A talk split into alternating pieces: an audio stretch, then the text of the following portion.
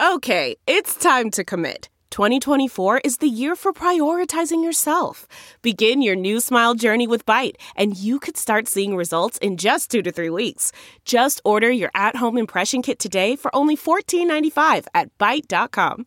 Byte Clear aligners are doctor directed and delivered to your door. Treatment costs thousands less than braces. Plus, they offer financing options, accept eligible insurance, and you can pay with your HSA FSA.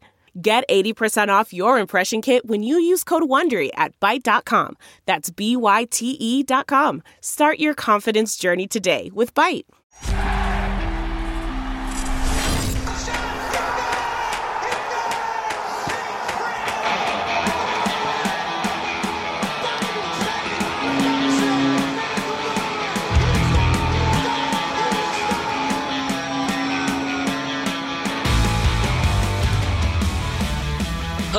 Everyone. You are listening to the latest Flyers Talk podcast brought to you by the Philadelphia Tri State Cadillac dealers. I am Jordan Hall, and as usual, I am joined by the awesome Brooke Destra. Brooke, we have a special guest for today's episode. Yes, we do. Um, what better way to talk about some Flyers hockey than with the ever so wonderful Taryn Hatcher? Taryn, what's up, girlfriend? Hi, Brooke. What a good introduction. Thank you, friend. That's so nice of you to say. How we doing? Good. How are you? Uh, we, we, we've missed talking to you. We know you miss Flyers hockey, but uh, how is the off season going for you? It's good. You know, it's really interesting to see. I was listening to another hockey podcast like a, a day ago uh, that's like a league wide one, and they were talking about how – no one really knows how long this off season is going to be because, and I'm sure we're going to get to this, but the, this final Stanley Cup final game could be tonight, and then it's TBD after that. So um, it's kind of wild because it, it, there's just it's like the Wild West. You have no idea what's going to happen. You have no idea what's out there. So, but it's been good. Obviously, some uh, some defensive news came out just a little while ago here, so there's still plenty of to keep track of right now, but I do miss Flyers hockey. I really do. Absolutely, I know Flyers fans miss seeing you on the broadcast, and hopefully we we have that soon. Um, like Taryn, like you said, some, some news from the Flyers today. Uh, Robert Hägg, restricted free agent, signed a new deal. Uh, the the deal is two years, three point two million. Uh, has an average annual value of one point six million. So a nice, honest, modest raise for Robert Hägg, and um, there was no doubt he would be back. He was restricted, so. Uh, but now uh, another deal off the off the plate for Chuck Fletcher, but some more deals to come. Uh, Taryn, let's start with you. Just your initial thoughts on the deal and, and just what Robert Hägg was able to do this season for the team. Robert Hägg, and I've said this before, is always kind of, and not to everybody, he's not viewed this way, but to me, he's he's like a sneaky, very nice player to have. You know, he's like solid embodied. He is just solid embodied.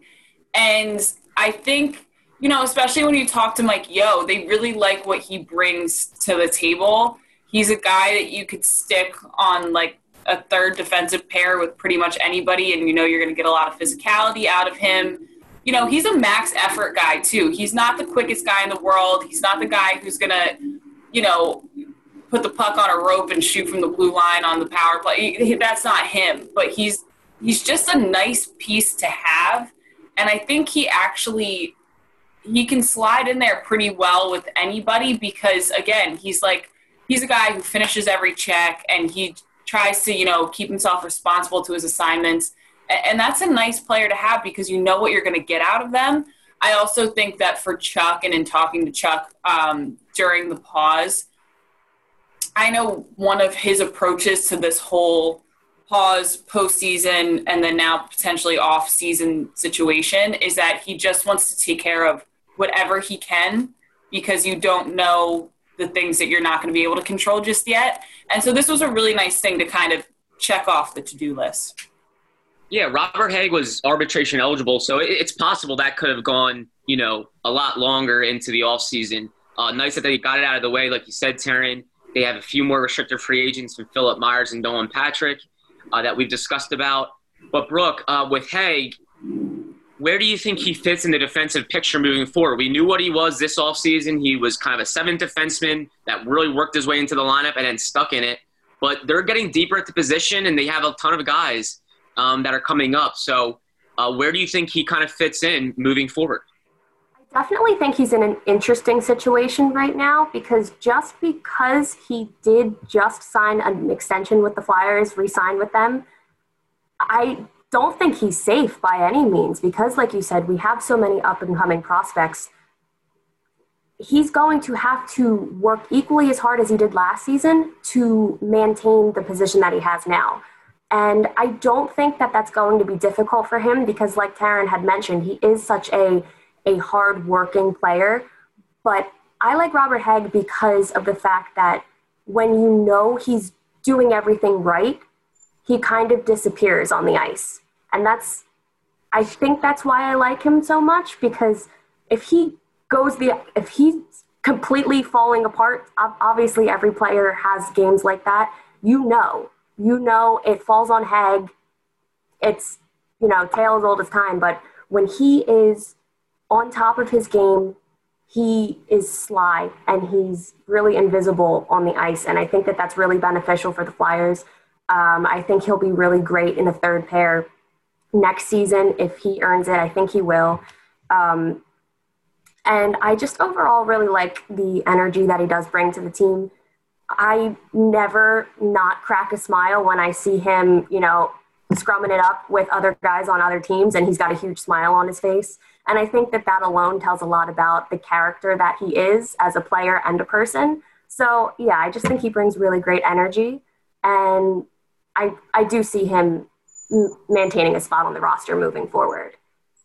Yeah, he very much is an underrated defenseman uh, for the Flyers. A guy that, like you said, doesn't do really the glamorous things, put up the points, but teammates really respect him for doing those little things like blocking a shot, um, you know, standing up for teammates. And he was really effective since uh, right around Christmas to the end of the regular season. I thought he was one of the, the team's better defensemen. Um, and like you said, he will be in the picture. Uh, but like always, he will be competing for his role, trying to stick in the in the picture. I think he could be a guy actually that uh, I wonder if the Flyers will protect him come the expansion draft. Um, he will be a defenseman with kind of an attractive salary that, um, and with the, with how deep the Flyers are at the position, maybe they don't protect Robert Hagg because, quite frankly, they're going to have to protect other guys too. Um, but you know, we're not there yet. We'll, we'll let that uh, be a discussion for a later day. But Taryn, kind of tying to Robert Hagg, uh, Shayne Gostisbehere is a guy that's very much in the picture, under contract with a very team-friendly contract. Um, and Pierre LeBrun of The Athletic had a report out there that um, Gostisbehere is available for, for, for trade. Uh, we really should not be surprised at that. He has been available for trade, to be honest. Um, Chuck Fletcher even said when he took over as GM that no one was really um, untouchable other than maybe Claude Giroux because well, he has a no movement clause. Um, so no surprise there. But um, Robert Hagg and are two guys that kind of were battling for a spot come playoff time. Um, where do you think Gostisbehere stands within the organization going into next season? And do you think he, you know, is a trade chip? And why do you think he is? Well, I definitely think he's a trade chip in part because you mentioned he's got that team friendly contract. And we've seen this, and this is kind of a theme with the Flyers defense, at least I felt this season, he's a guy who has shown that his ceiling is really high, but as of late, we've also seen that his floor can be quite low. And the Flyers have already, you know, when you talk to people about Phil Myers, they love Phil Myers and what he can bring to the table. But he's one of those guys where you go, his ceiling's high, but his mistakes sometimes are very large as well. We saw Travis Sanheim kind of struggle with that in the playoffs as well. So they kind of have a few of those guys where they're trying to lock up their issues because what they're capable of is phenomenal. The issue with Shayne Gostisbehere is is that that high ceiling that you know obviously we like to call back to all the time was a few seasons ago. It's it's not this streak of games and a bad streak of games and you know and we saw him find his footing a little bit and I know it's really tough with the knee stuff. I really don't think all the 2018 2019 season i don't think he was okay at all like i think that's and we're starting to see that now um, And I, I personally, the vibe I get from the people in the organization that I talk to, and when you talk to Alain Vigneault and Mike Yeo really candidly, the, like they all want to see him do what he's capable of because he's very well liked in that dressing room. And he obviously is a player that has a lot of gifts and a lot of ability that he seemed to kind of lose track of. And I do think Shayne said this a lot. The issue is primarily mental to him at this point, now that both knees are cleaned out. Um, but I do think if you find the right coach who believes that, hey, this is a guy that we think can put it together and maybe he's a you know he's a big change of scenery might do the trick for him is the thought process with a lot of people. And if that's the case you might be able to get a really nice piece for him. That being said if, if shayne pans out and and you know mentally everything gets kind of checked back together um, he's still a really nice piece to have. I know everybody keeps waiting and you're like he's going to turn the corner he's going to turn the corner he's going to turn the corner and then you see flashes and you think here it is and then it's not. Like that's kind of been his story the last two years. Um, but he did i mean he needed two knee surgeries this season alone and, and, he got both of them done. So maybe the hope is he's got two clean knees and now he can get going. But if not i mean he's the perfect guy to say team friendly salary super high ceiling would benefit from change of scenery but i want a good piece for him. So there's there's there's that advantage too if you're Chuck and you're looking to move. But realistically speaking, and Jordan Brooke, you know this, Chuck is on that phone 24 hours a day, seven days a week, 365 days out of the year. Chuck is always on the phone. He's always talking about everyone. And like you said, if anybody's willing to say, you know what, I, I got to evaluate things, it's Chuck. So we'll see. I mean, again, it's it's a very TBD time in the world, and Shayne is a very TBD situation right now. It's interesting though to hear that like we as I feel like as a fan base talk about Shayne trade rumors. Now it feels like you're getting insiders talking about Shayne trade rumors with a lot of legitimacy. So that's new. That hasn't always been there. I think people have thought that's been there. It's not. That's been like a projection I think more than a reality. Now it feels like it's a bit more of a reality. Yeah, I can see it coming more to the focus, um, you know, during this off season because, um, and let's be honest, we've talked about Shayne Gostisbehere as a trade chip ad nauseum on this podcast, and like you said, Taryn, we know why. Um, 27 year old elusive puck moving defenseman with offensive upside um, and and a track record of some offensive uh, production. Um, and then his contract, he's under contract for the next three years uh, at 4.5 million. So that's very attractive to teams. Um, and that whole of change of scenery, that, that's a, I think that's a deep belief um, in front offices across the league. They believe sometimes, hey, if we give this guy, you know, a new situation, um, he could turn back to the player that he was. And there's a lot to like about Shayne Gostisbehere and his outlook moving forward. Um, like you said, healthy, good contract, and good ability. Um, Brooke, do you think and believe that a change of scenery could be a really good thing for Shayne Gostisbehere? At this point, we kind of know where he stands within the organization. Um, like Terrence said, there's those flashes of him returning to his old self, but quite frankly, the Flyers have Egor Zamula turning pro, who they're super high on. Um, they're very young at the position already with offensive minded guys. Cam York, good chance he's turning pro after his sophomore season this year at Michigan um, they have guys at the position. You might as well maybe cash in on this trade chip before, you know, maybe it's too late. But do you think a change of scenery could do wonders for Shayne Gostisbehere? I think Gostisbehere is a really interesting case as a player um, because I feel like he's really struggling lately finding his identity on the ice. And that plays in part with the whole mental aspect that Taryn had touched on. But, you know, when you're struggling to figure out while you're a defenseman, people know that he has the the caliber to contribute offensively as well. So when he's struggling to maintain both sides of that, or either side of it, if I'm being honest, it becomes this give and take and pull with himself internally. And I think that that has been a huge struggle coming to light this season because of how solid the blue line really was from the beginning of the year. And he almost I don't it almost kind of seems like he's on the outside looking in when it's when you're looking at these defensive pairs. He always seemed like the oddball out. And going into the year, you thought it was Robert Hägg. It's clear that they are really well kept and want to keep him because they just signed Hägg. Um, so I do think a change of scenery might be good for Gostisbehere, and I've made it well known on this podcast as well. I love him as a player. The players love him as a person, and he's just an all-around really well liked player in Philly. It's a shame though that I don't think he's going to be able to excel in this city the way that we all hoped he had three seasons prior.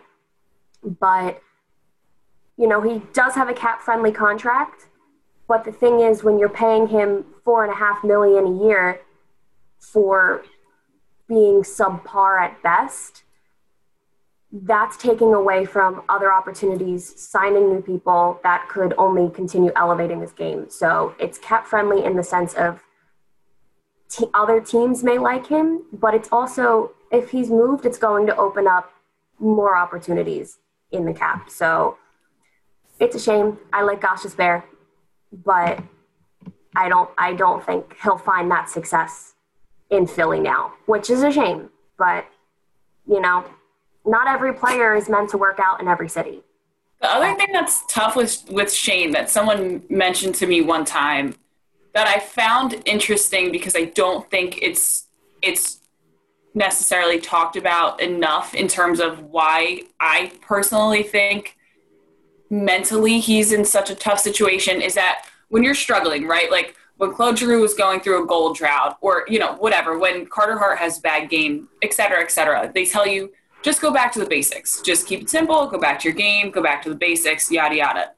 The thing with Shayne is the, the part of his game that was dynamic was the offensive part of him as a defenseman.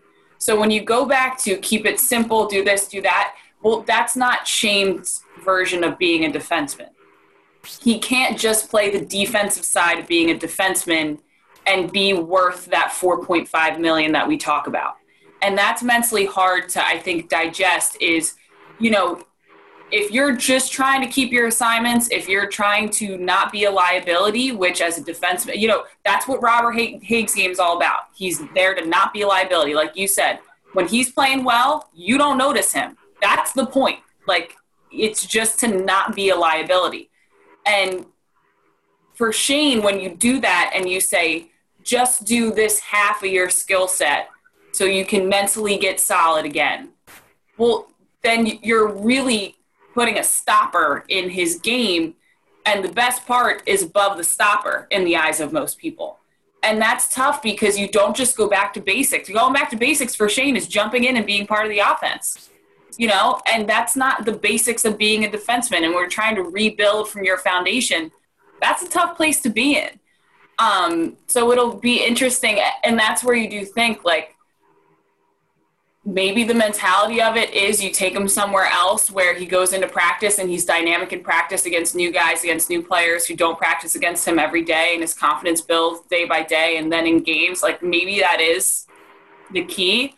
Um, maybe it is just health but that was something that i i always found was interesting was someone said when when most players struggle you tell them keep it simple go back to basics and when it comes to shayne gostisbehere that's that's a hard thing to put emphasis on because the part of his game that really makes him stand out makes him dynamic that gives you that moxie that confidence is not the simple basics of the game it is a very kind of unique plane in his game as a defender so it's tough. It's a tough spot.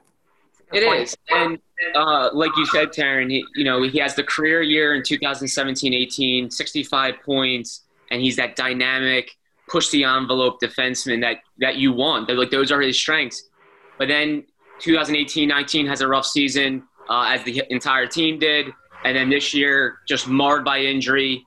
Um, and then he loses his role. And like you said, when he gets in there, everyone's putting on this pressure of like, keep it simple, keep it simple. Just don't screw up. Be yourself. Like, but like no, like him being himself is pushing the envelope, creating plays, making offense, um, taking offensive risks, uh, and it's tough to do that when you're fighting that whole balance of like keep it simple, or no, be myself. And that's when you wonder, yeah, maybe a change of scenery uh, could just do him wonders because maybe he goes somewhere. Um, he's not a third pair defenseman. He's maybe higher up in the team's lineup, and they're saying, hey, we want you to be that guy that, you know, was 2017 18. So time will tell. But visit your Philadelphia area Cadillac dealer today and experience the ultimate in iconic luxury. We're still talking about this season, so before we even get into the whole Shayne Gostisbehere or before that, you know, trades and, and all that type of stuff could really truly evolve and heat up, uh, we still have this season to finish. Game six for the Stanley Cup between the Stars and Lightning. The Lightning lead the series 3 2. Uh, should be a fun one. Brooke Destra, who are you liking in game six? Uh, and have you enjoyed this cup personally? I I mean, how can you not enjoy watching the Tampa Bay Lightning? They are just such a complete team that when you're on the outside looking in, when you're so um, well knit on the Flyers and their structure and seeing a team that is just, and not knocking the Flyers, but just more crediting to the Lightning, they are so fast and dynamic. And just when you think you've caught up to them, when you've just when you think that you've been able to figure out their system, it changes. Mm-hmm. And it's just it kind of leaves you like wanting more. But I hope that there isn't more after tonight, if I'm being honest. I think that this, if the Lightning have a chance to win the cup with their core, it has to be this year because I'm only going to give it a few more years before they really do fall apart. Um, I'm really happy that Stamkos had the chance to come back in for one game. It's a shame that he really only played for a handful of minutes, but did score. And I think that his team is really hoping that they can not only win it for him, but for the city. And I think, yeah, Tampa Bay is going to take it tonight. But man, Dallas has been so much fun to watch too, because what an underdog. Nobody really expected them to really beat Vegas or even make it to the final. But it's been a really exciting cup all around. But it's Ve- it's not Vegas's year. Obviously, it's not Vegas's year. It's Tampa Bay's year, and yeah, they're going to celebrate. They are they are going to celebrate.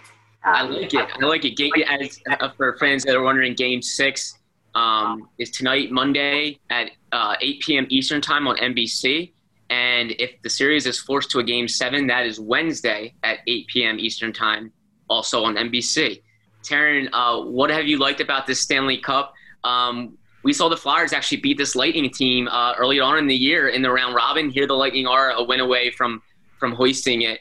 Um, who do you like in Game Six, and what you just what have you liked about the Cup in general?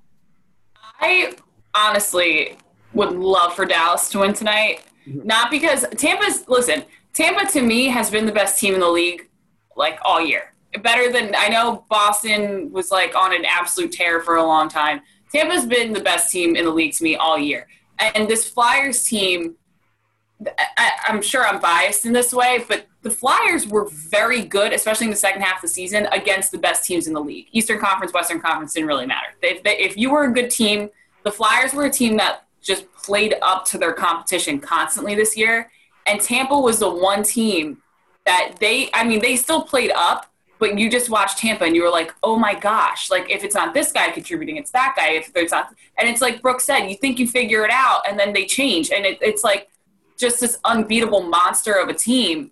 Um, so I love, like, I think Tampa deserves it, especially, I kind of love the saga of last year and them winning the President's Cup and then getting booted in the first round and then them coming back and getting a little bit of vengeance but I don't know when hockey's coming back, so I'd love a game seven. I'd love to for there to be a game seven. Plus, I don't have to do the news tonight, and every single night I've done the news, they've gone to overtime. So I would love an overtime. I'd love more hockey.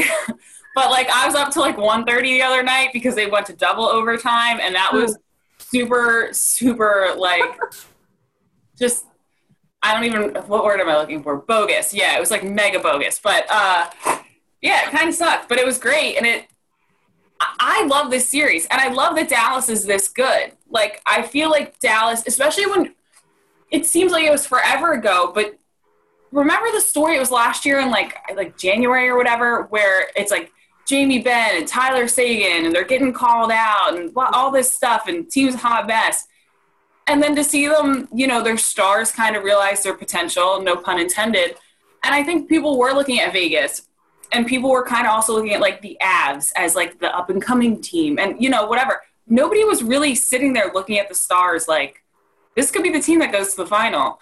Um, and credit to them, they, I mean, they bat. It, it seems to me that in most games they look like they're on the penalty kill for the majority of the game, and they still find a way to battle and to force overtimes and to force to game six. You know, and that's a testament to just like being there and wanting to compete, which is part of what I've loved about this postseason is that it could have been real easy for a lot of teams to roll over and just say, you know, pet my belly, I'm out. But like, that's not been the case with these teams that really feel like they could have won it, with the exception, I would say, sadly, of of the Flyers were not the team that they were in the regular season. But like Dallas came to battle, Tampa came to battle, the Islanders obviously came to battle. Like, and that's been really great because I, it wasn't so long ago that we were all sitting there going, how are they going to do this? Like, how are they going to pull this off at all? And then now it, it's just, I mean, it's truly, it's astounding that they pulled off what they pulled off. That this league, the NBA, but I've heard plenty of people who are just like hockey's their fourth sport. They're pretty casual hockey fans that have said like, I've turned off the football game to turn on the hockey game in the Stanley Cup final this year. And that's a huge testament to what the NHL has done.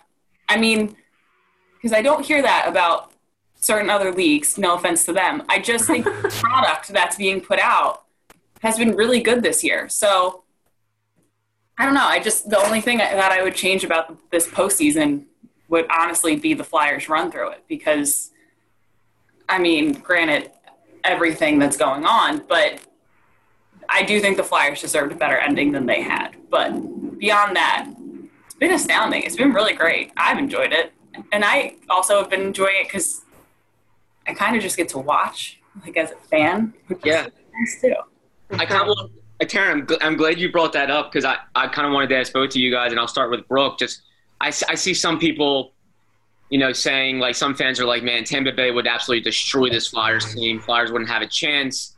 Um, I also kind of find it fun to see how the Flyers will stack up with Dallas. Uh, what do you guys think, Brooke? Do you think the Flyers could kind of go toe to toe with this Lightning team? As we know, the Flyers went to seven games with the Islanders, lost in Game Seven with that four nothing thud, and then the Islanders played the Lightning in the Eastern Conference Final. That series went to six games. Islanders gave them a pretty good fight. Uh, the Lightning needed overtime in Game Six to finally finish them off. Um, how close do you think the Flyers are to the Lightning and that true kind of contender status? I think it's really hard to compare them directly just because, like I had mentioned before, they're such differently structured teams from many regards. So I think if the Flyers did make it to the Eastern Conference final and play Tampa Bay, I think we would have finally seen the Flyers that we saw when the season stopped in March because nobody really deemed the Canadiens a threat. They were like, oh, it's the 12th seed. Flyers are going to steamroll them. Nobody really expected the Islanders to be as structurally sound as they were in the playoffs as well. And I think that not that the Flyers were culprits of playing down to their competition, but also that's exactly what I'm saying. so I feel like if they were able to play Tampa Bay, we would have been able to hopefully see why the Flyers finished in the round robin in the top seed, why they made it past the first round of the playoffs for the first time in eight seasons. I think that would have really started to all come together once they made it to the final. It really sucks that they went out on such a crappy note in game seven versus the Islanders. And it always kind of makes you wonder that stupid what if that sits in the back of your head of what would have happened if they came back, if they won game seven. Because also, I, I think it would have been a really interesting dynamic to see them play against Dallas because it's a team that they don't really see as often. And I mean, it's they'd be playing for the cup. So yeah, you just there there are so many elements that leave you wondering. You know, what if, what if, which stinks, but there's always next season. So I do think that they probably would have put up a pretty decent fight against the Lightning because we already saw that they could do that in the round robin. But what do you think, Taryn?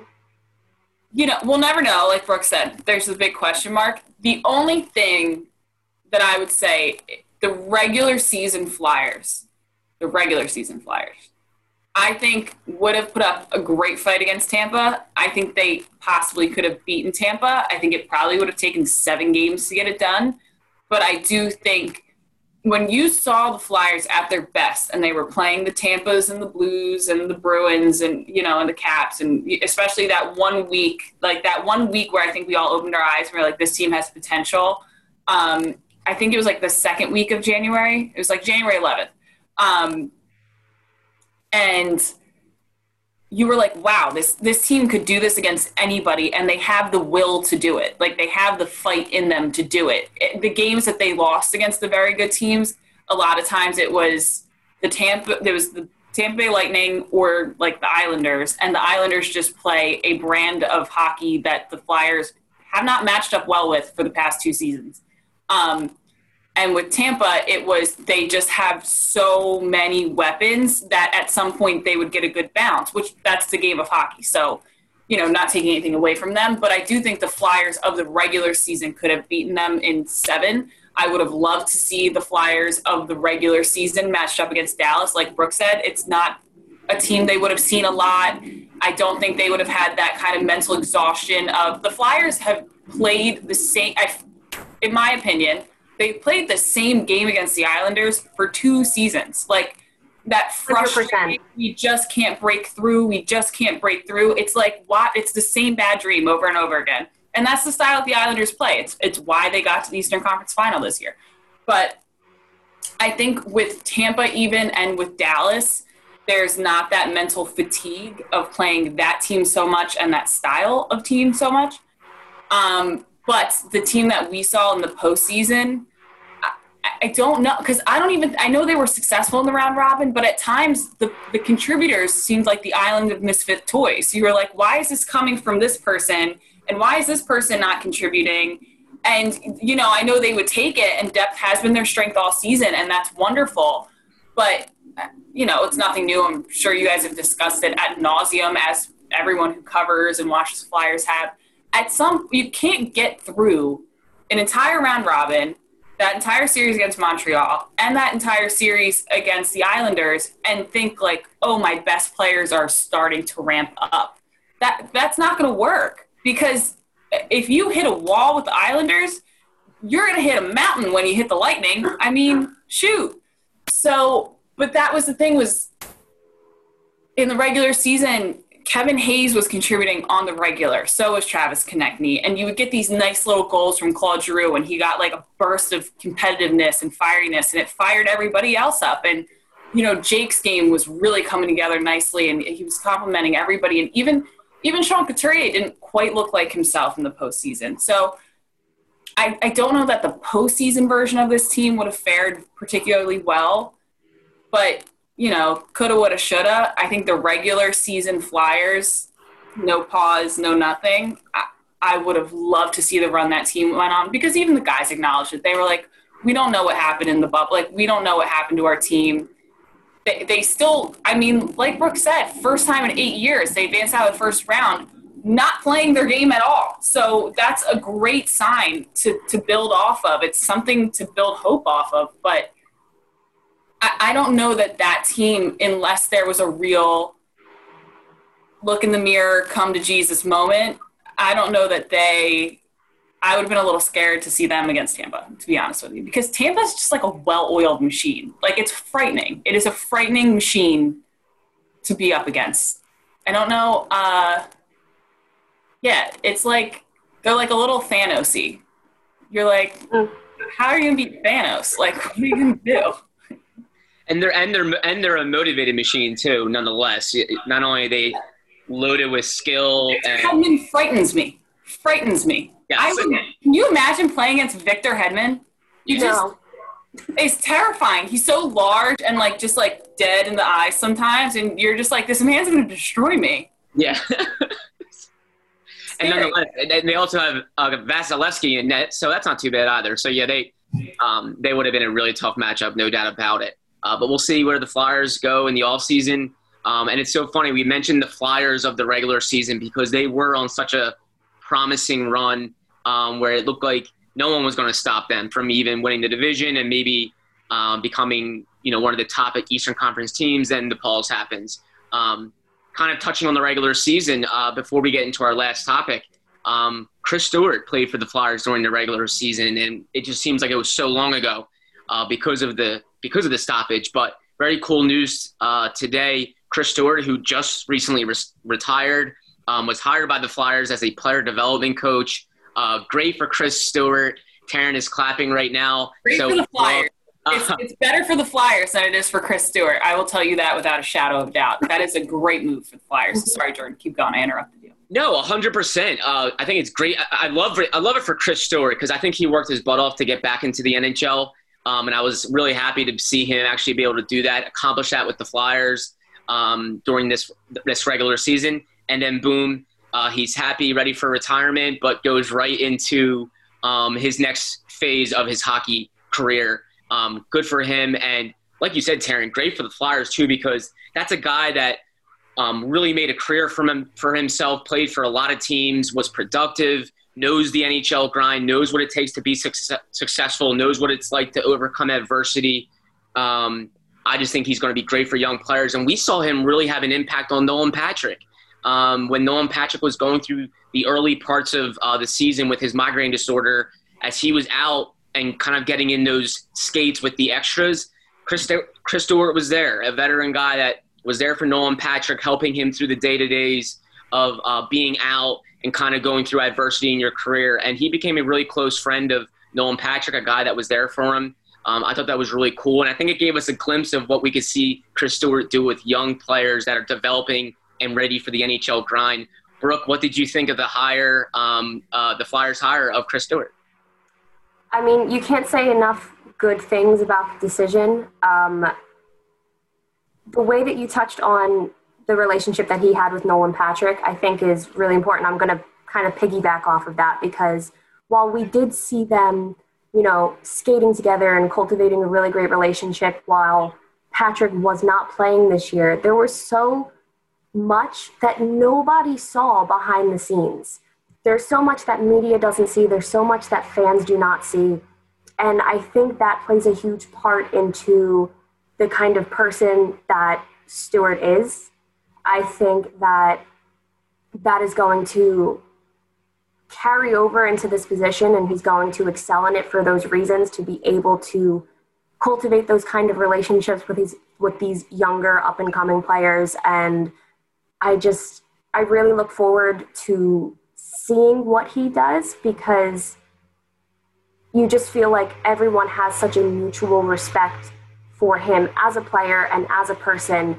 And yeah like Taryn said the flyers the flyers knew what they were doing with this one um, I'm, I'm really excited to see what he kind of brings to the table with this title Yeah, Brooke, you, like you said, the, the respect there is so across the board from his teammates, from the um, folks uh, in the front office. Um, he obviously has ties to Chuck Fletcher back in their days with the Wild.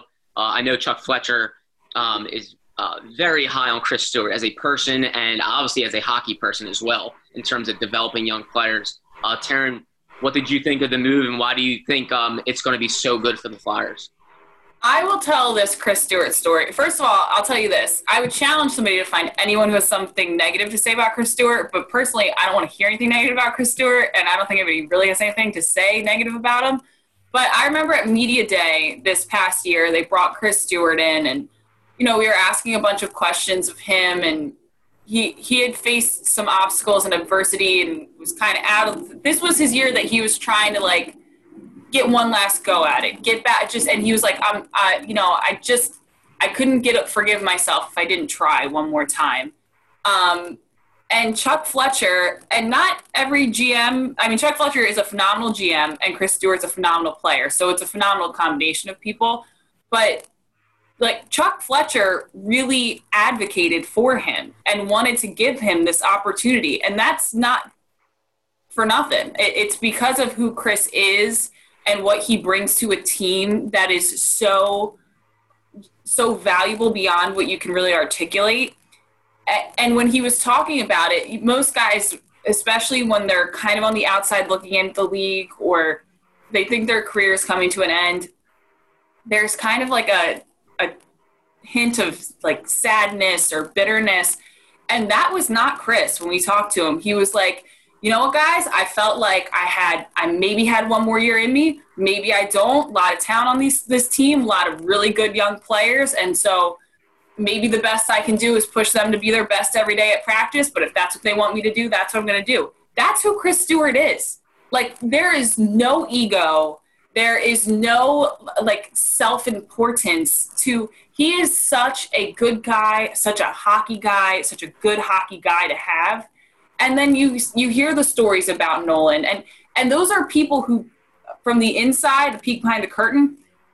There are people who come up to us reporters and they, they say to us, tap, tap, you might want to ask Chris Stewart about this because this is a great story. Because they want us to share with everyone what a good person Chris Stewart is.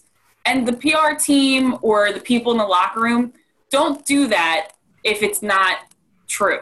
You know, they're not putting somebody on just to put them on especially Chris, who, you know, was with the team for a limited time, really, and we didn't see much of him after the early months in the season.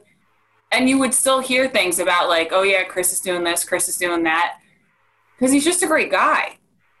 So I'm so happy for Chris because I really think he so badly wanted to be a part of this league. I think he loves being around teams. I think he loves contributing to teams.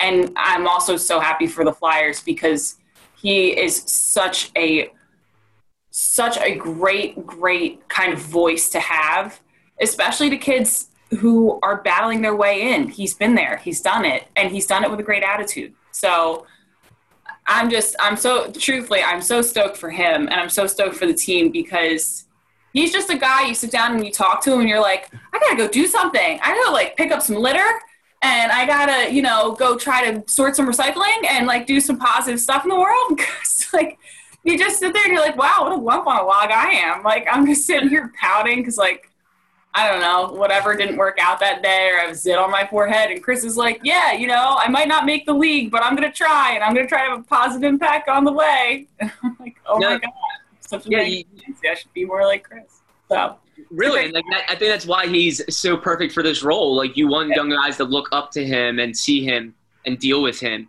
and chuck fletcher is uh, he's all about collaboration and team orientation he he likes to use uh, people he doesn't do things just himself um, he's very high on team orientation and gosh chris stewart is a team oriented person um, like you said when he got to the Flyers, uh, he played 16 games here, but kind of became a healthy scratch and was kind of in the shadows. Um, he could have sulked.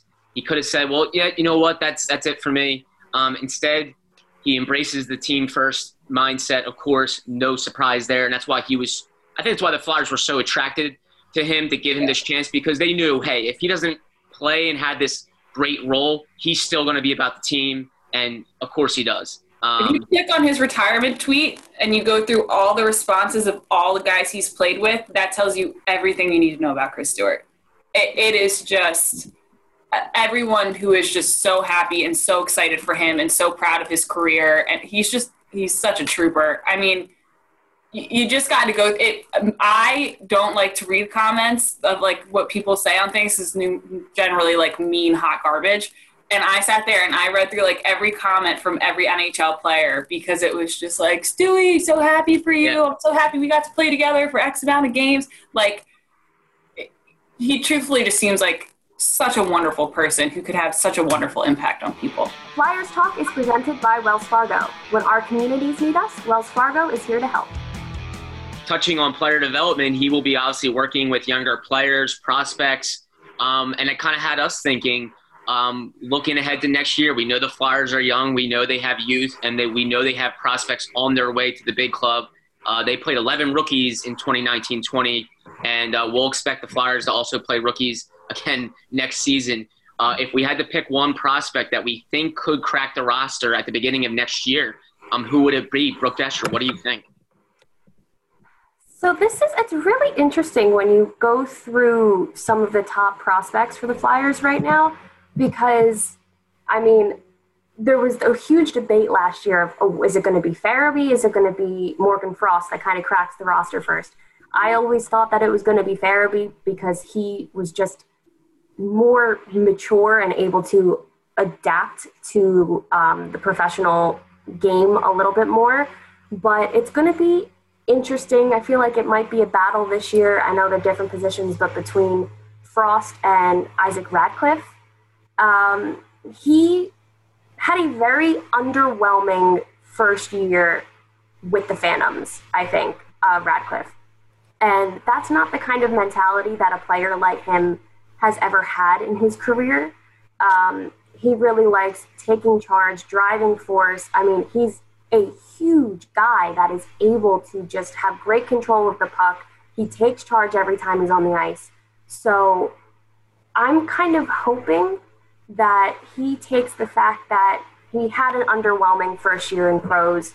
So I, I feel like personally, I hope, I'm hoping for this. I don't really think that it's going to be as huge of a transition as we want it to be. Like, oh, one year he's very mediocre, and then the next year it's like, bam, he cracks the roster.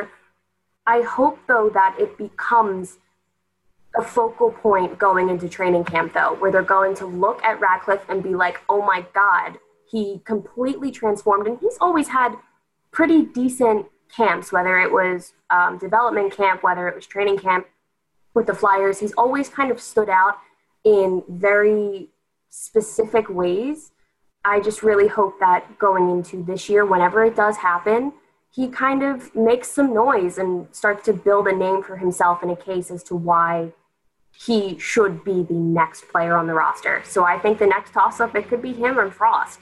And I think that'll be really interesting because people looked forward to Ratcliffe's transition to the pros. So I feel like now might be the time to start to really get excited for the player that he is so the thing to me that stuck with me was that when Morgan got called up, obviously he had he had produced in his first few games. Like it wasn't like he couldn't score. That being said, the games as a whole that I watched, and when you watch him away from the puck sometimes, or when it comes to like physical plays, it did still feel like both physically and maybe mentally a little bit the, the NHL was a little bit too big for him still. Um, but he, he seemed that he will be capable. I would like to see him physically get stronger this year. I mean, Joel Farabee is small. Like Joel Farabee is small. It scares me he, that he likes to fight and that sometimes he'll like take these huge checks from much bigger guys because he is still quite slight because he is so young. But even as small as Joel is, Morgan is significantly smaller, at least, I don't know weight wise. I'd have to actually look at the roster, but just looking at their build, I think physically it was a little too easy for him to get bodied off pucks at times. At times, it almost looked like he would shy away from physical contact. At and that's where we really like saw Joel stand out. Was Joel at times knew he was going to get hit and would keep going for the puck, Morgan seemed a little tentative at times when it came to stuff like that. So I'd like to see him get a little bit more tenacious and physically bigger. Um, but I'll, I'll never forget we were on that West Coast, the disastrous West Coast road, road swing after Christmas, and I believe it was the Anaheim game that Morgan got sent back down after having been up for sort of a sustained amount of time. And I saw Morgan after he got the news pregame and was sitting on a trainer's table and he was I mean, he was pissed. He was mad at himself. He was super, super mad. And so I think now he's gotten that taste and he also knows to expect more of himself. Um, and I know they sent him down at times. I mean, at a certain point because Flyers were playing so well and he wasn't up. But at times they sent him down because we're like, we really want him to get like sustained first line time, get a ton of experience. I would love to see him get physically bigger, get more confident, realize what he needs to do better within his game. um, and come back up and play again because you could tell he wasn't he wasn't happy with what he put out. I think a lot of people um, kind of gassed him up after the first few games because he did have those quick spurt goals as soon as he got called up. Um, and then I think he kind of hit a wall, and that was tough because I, I mean he's he is so young still, and I don't know that he expected to really get called up like that for the amount of time that he was. And at, one point, he was like playing with Claude Giroux, so I don't think he really he anticipated that happening. Um, but I would like to see Morgan come back up. But like I said, I, I, would like to see Morgan and I would like to see Joel Farabee both get physically much bigger because sometimes, and maybe it's just because they're so much younger than me and now I feel like an old lady, I'm scared for them on the ice because of like like you see a Victor Hedman, right? We were just talking about him, and you see a Joel Farabee or a Morgan Frost, and it's like it's uh, Victor Hedman checking Morgan Frost into the boards is a terrifying thought. That's scary. Yep. Yeah, terrifying. but that's the reality of the situation. So I'd like to see them, them both get bigger. And then this is a total aside, and I know this is a long ways off.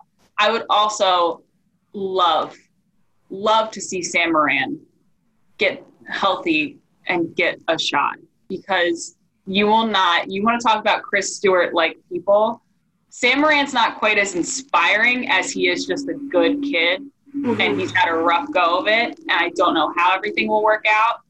I would love to see Sam Morin and get healthy and get a shot somewhere at some point in time. I, who knows how it will work out, but that kid's a trooper. So, and I was there when we were up in Calgary, and him and Nolan Patrick, all their all the health or all the scratches, all the extras were skating together uh, you you don't find a player with a better attitude who's been through more. So that's not that's not who I'm saying I want to see get called up immediately.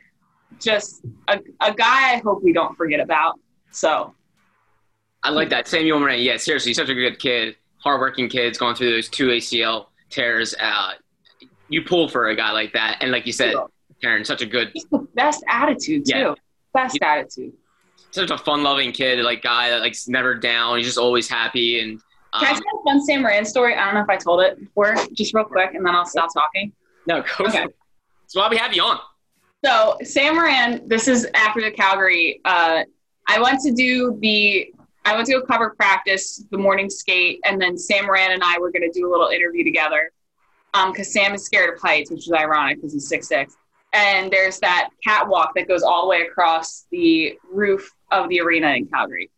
And so we did that, and then Sam, myself, a PR guy, and I think Mike Yeo all got an Uber back to the team hotel together. And I was asking Sam about the biggest difference lifestyle wise between AHL and NHL and his experience because he's he's been up and down and up and down and you know and we were talking about all kinds of things and he was saying uh, he was like my favorite, I wish I could do a French Canadian accent because it's so funny when he does it. But uh, he's like, um, one of my favorite parts of being called up are the team meals. And I was like, why? And he said, in the AHL, it's, it's not great. Like it's kind of, it's sandwiches or whatever they have. It's, you know, they try, but it's just not, they don't have NHL money. And he was like, in the NHL, they always have avocados. And I was just like, what? And he goes, I love, and he says avocado. That's how he's, and he was like, I love avocado. I love, and they always have avocado. And he's, I was sitting there like, oh my gosh. And me, and I think it was Mike Yeo and Joe Siville, the Flyers PR guy, cannot stop laughing. And the more we laugh, the more Sam is trying to explain why he loves avocados so much. And it went on for like 15 minutes. And I was like, Sam, I gotta go. Like, I can't. he's like, okay, I'm gonna go to a team meal. And I was like, are you gonna get avocado? And he was like, yes, with chicken and rice. And he was so excited about just like having availability to avocados. and it was like, and you sit there and you're like, this is the kid, like, this is the kid you root for. Cause it's just, he's so grateful for the simplest things. Like, he, it's not lost on him to be in the NHL and what that means and how cool it is. It's really not lost on him at all and the simplest things of like you know some people they get up and like my room's too small and they have this kind of water on the plane and i don't like that and sam's just like oh my god they have avocado and he's so excited about it so just the guy i really hope that his, his attitude never changes and i hope that we see him back at some point healthy and skating and and doing well. So that's, that's the most wholesome, unexpected story I oh, think yeah. I've ever heard. Oh um, yeah, I love it. Now I'm always going to think of uh, when I when I see Samuel Morin, I'm going to think of avocados. Yep. Avocado. It reminds me of. Do you know the vine of that little kid that unwraps the present, and he's like, "It's an avocado." avocado. Yes, that's the kid six six and French Canadian. Yeah. Oh, I love it. That's amazing. That's all I got. Let's, let's hope we're seeing Samuel Morin, you know, playing games for the Phantoms whenever that is, and, and getting closer back to the Flyers. Kid deserves it. Uh, for me, I'll, I'll, I'll keep it uh, quick, but for me, a sleeper for me, I think would be um, Tanner Laczynski. Um, real polished, uh, four-year college kid out of Ohio State. He's turning pro this year. He's older because he was a four-year college guy, so he's well groomed. Um, he's 23 years old. He's a center. He was over a point per game uh, in four years at Ohio State, and I could really see him quickly rising to the Flyers if they need some help in their bottom six because he can play. He he has a bottom six type of ceiling. He can play penalty kill. He can probably win you some faceoffs. I know the organization likes him, and they don't think he's far away. So I could see them kind of being in a similar spot, maybe to start next season, where this year they were kind of needing to figure out their bottom six. They needed bodies. They needed guys to come up and kind of show them something. I could see Tanner Laczynski getting an early call up if needed, um, because he's not, you know, he, he has a pro game already. He's not a guy that's going to need a ton of development time in the AHL. So I'll go with Tanner Laczynski. Keep an eye on him. But regardless, fun to talk to you guys. Taryn Hatcher, uh, thank you so much for joining us. We can't wait to talk to you more over the off season. Uh, and thank you again, again for coming on. Yeah, text me anytime, guys. I'm free. I have a lot of time. Just watch the train go by all day. So there we go. Always here. Perfect. We love you for it. Yes. Man, thank you so much. Uh, yes. Yes. Amazing. Brooke Destra, thank you as always. Uh, great talking to you, and we'll we'll chat later this week. Um, but Flyers fans, this is the latest Flyers Talk podcast brought to you by the Philadelphia Tri-State Cadillac dealers. Wherever you get your podcast, please rate and subscribe, and we cannot wait to talk to you next time.